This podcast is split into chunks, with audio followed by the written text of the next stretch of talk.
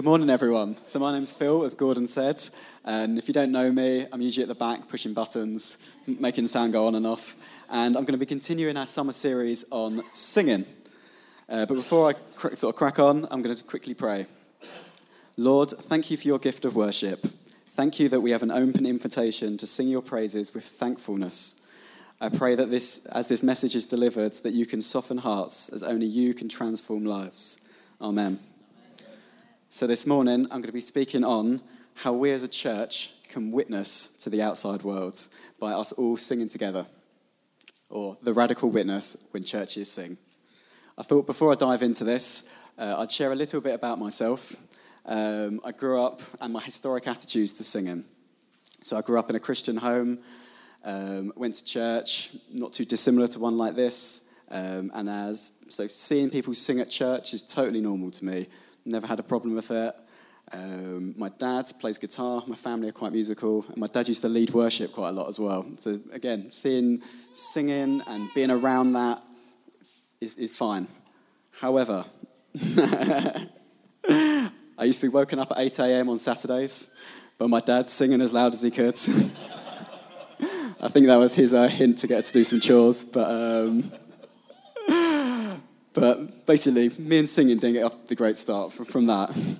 But even with my dad leading worship and being exposed to congregational singing as I grew up, I was kind of more interested in when could I sit down again because my legs really hurt.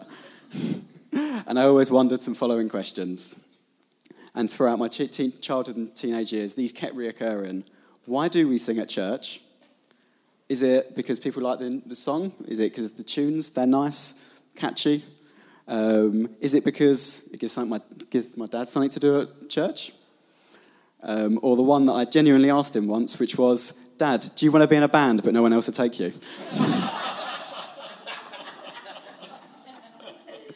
Fortunately, I don't have these burning questions anymore. um, as I didn't realize, I didn't really realize or get the significance of singing as a congregation in church as I was growing up. Even when I fully gave my life to Jesus at 19, I'd still turn up to church late. I'd skip the worship. For me, I just didn't really get it. So historically, I found church and singing to be more of a Sunday karaoke session with Christian songs than a act of worship to the living God, which is what it is. So, why do we sing? The talks that preceded me have gone through a number of different reasons, great reasons why we should sing.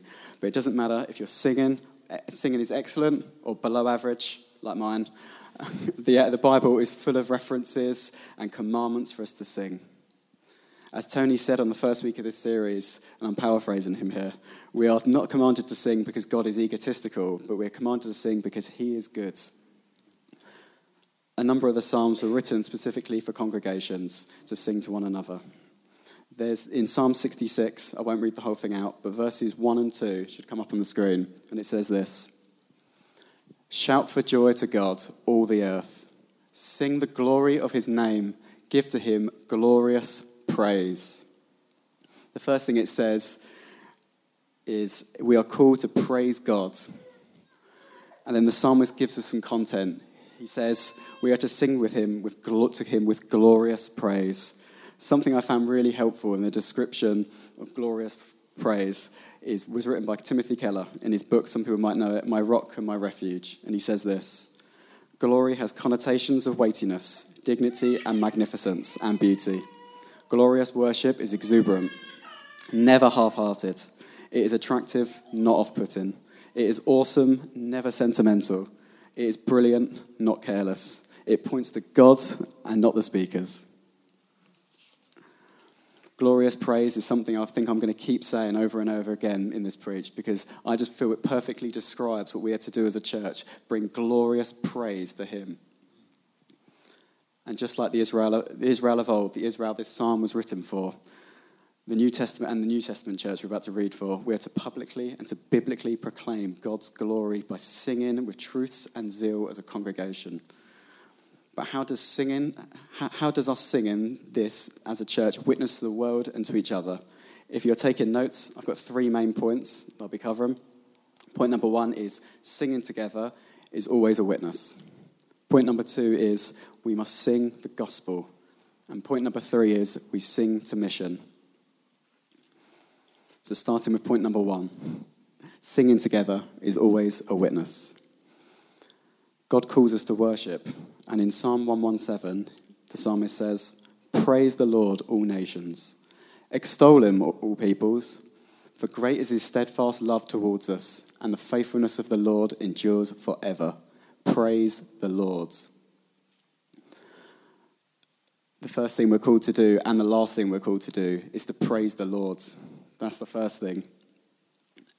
And we should, and we should, and then the next part goes on to say, extol him, all peoples. I'm a bit simple when it comes to the English vocabulary. So I didn't really, I, kind of knew what extol meant, but not really. So I had to look it up. I, I Googled it like the good millennial I am. uh, I don't think I actually own a dictionary. So. and it says, and, and it simply said, praise enthusiastically. So when it says, extol him all peoples, God has invited us to worship him, and now for us to accept, uh, and now it's for us to accept the invitation by praising him enthusiastically, to extol him.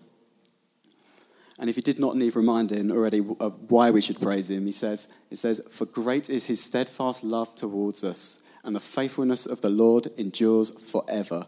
Praise the Lord. I think that speaks for itself.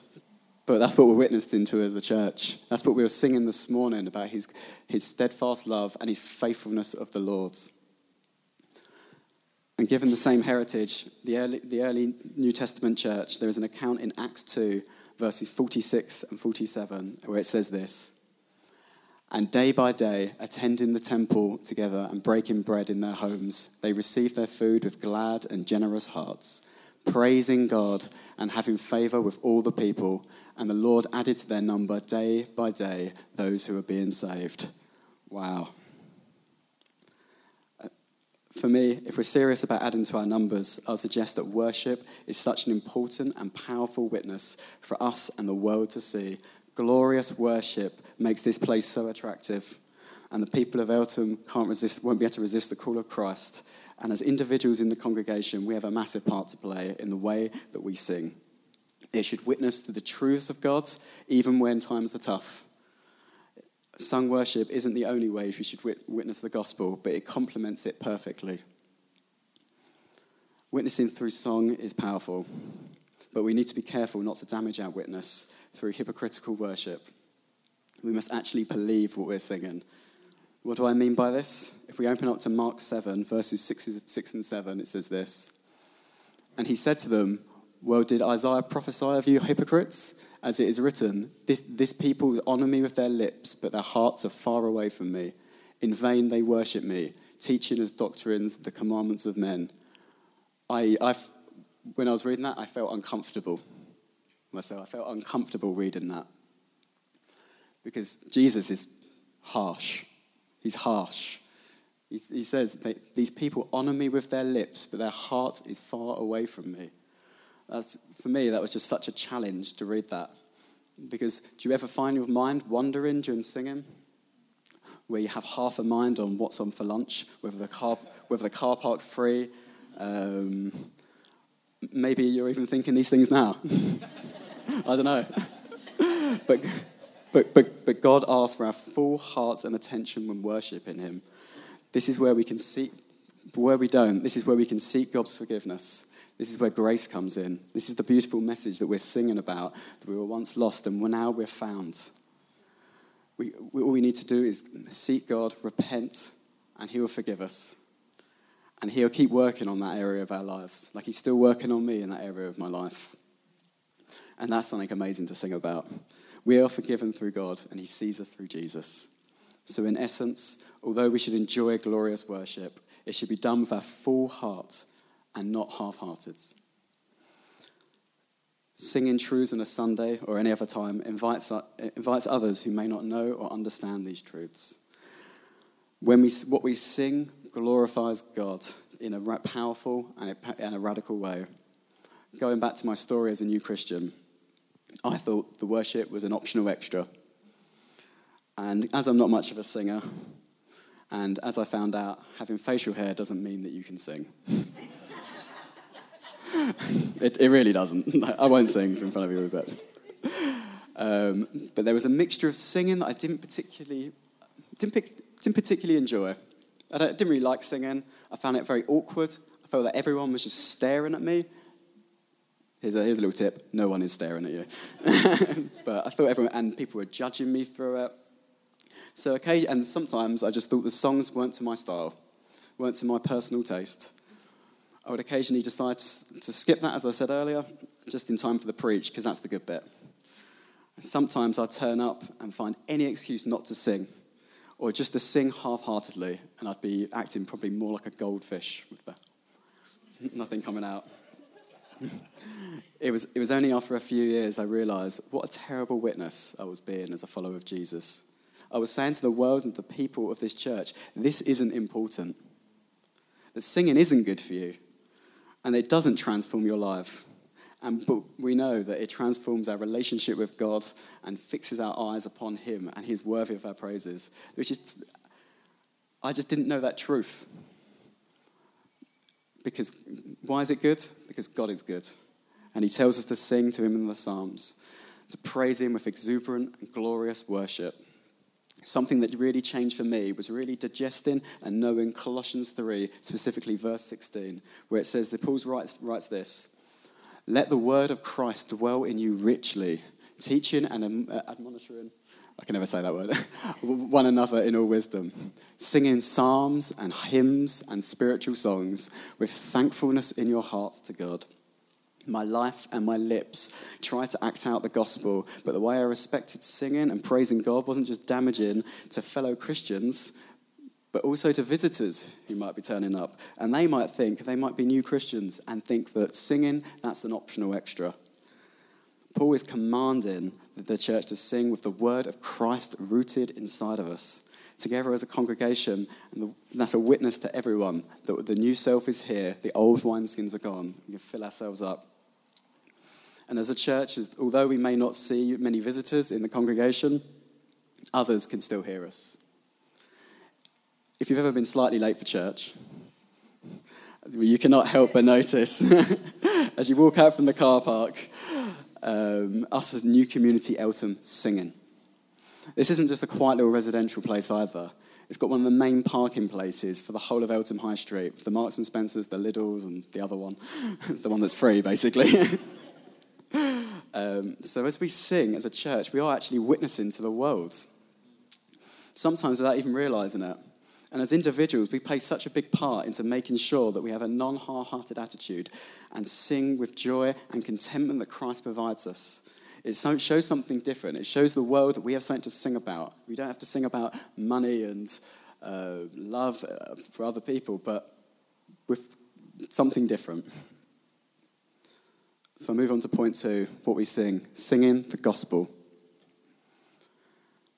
something that was missing when I was a child in regards to worship was that I didn't get why we sing. And what we, but what we sing is an extremely important witness to those around us about what we believe and what has saved us the gospel. The gospel, or the good news, is the power to save all who call upon the name of Jesus.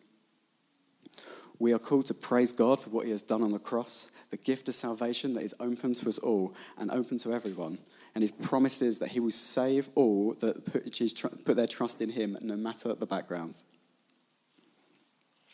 And I'm sorry if I sound like I'm repeating myself, but it's so important to know that singing gospel truths as a congregation gives this declaration of who we are and what the good news is, and that the world needs to be set free from darkness. I didn't know that as a young Christian, but I do now, and that's, that's the main thing. I thought I'd go through a song um, you have to hear me awkwardly not sing it. Just I'll, I'll, speak the words. Uh, but this is a song that I thought was packed. We had loads of songs this morning that I thought was packed full of truths. But this is one. Uh, so I recently got married. My family's sitting there. Um, for our ceremony, something that we found very, that would be very important is there'd be a lot of non-Christians there. So we wanted songs that were filled with gospel truths to give this declaration. And this song, one of the songs we did was "This Is Amazing Grace" by Phil Wickham. And it goes like this. It's not up on the screen, unfortunately. Uh, who breaks the power of sin and darkness? Whose love is mighty and so much stronger? The King of glory the King above all kings, who shakes the whole earth with holy thunder and leaves us breathless in awe and wonder, the King of glory, the King above all kings. This is amazing grace. This is unfailing love, that you would take my place, that you would bear my cross, uh, that you lay down your life, that I would be set free. Oh, Jesus, I sing for all that you've done for me. Who brings our chaos back into order? I'm trying to not sing it. a bit like Gavin and Stacey. Um, who, who, who makes the orphan a son uh, and daughter? The King of glory. Who rules the nations with truth and justice? Shines like the sun in all of its brilliance. The King of glory, the King above all kings. And then it goes on to say, Worthy is the Lamb who was slain. Worthy is the King who conquered the grave. And after, afterwards, although it didn't happen on a Sunday setting, I was, a few of my colleagues came to the wedding, and I asked them, what was their highlight of it? Like, what did you think of it? And what they said really shocked me. The thing I thought they'd talk about is probably the food. Um, but one of them turned around and said, what really shocked me is the songs. I said, oh, okay, what, why? I Thinking he'd probably say, oh, the band was something, you know, it was quite upbeat. Or... And he said, no, no, it wasn't the band. He said, the words and the songs. And those around me were singing with such enthusiasm and conviction. His exact words were, usually at churches, everyone can't wait for the song to finish. but I, I couldn't get over how the people seemed to actually mean what they were saying or singing. So, being gospel light in our message, gospel light is, is not how we attract people. A watered down gospel isn't the truth, and it can't save. As such, we should not be gospel light with the songs that we sing. We are commanded in John 4 20, uh, 23 to 24. Should be coming up on the screen. And it says this Jesus talking and says, But the hour is coming, and now here when the true worshippers of the when the true worshippers will worship the Father in spirit and truth. For the Father is seeking such people to worship him. God is spirit, and those who worship him must worship in spirit and truth. This commandment seems simple enough. We must sing truth. We must sing the gospel.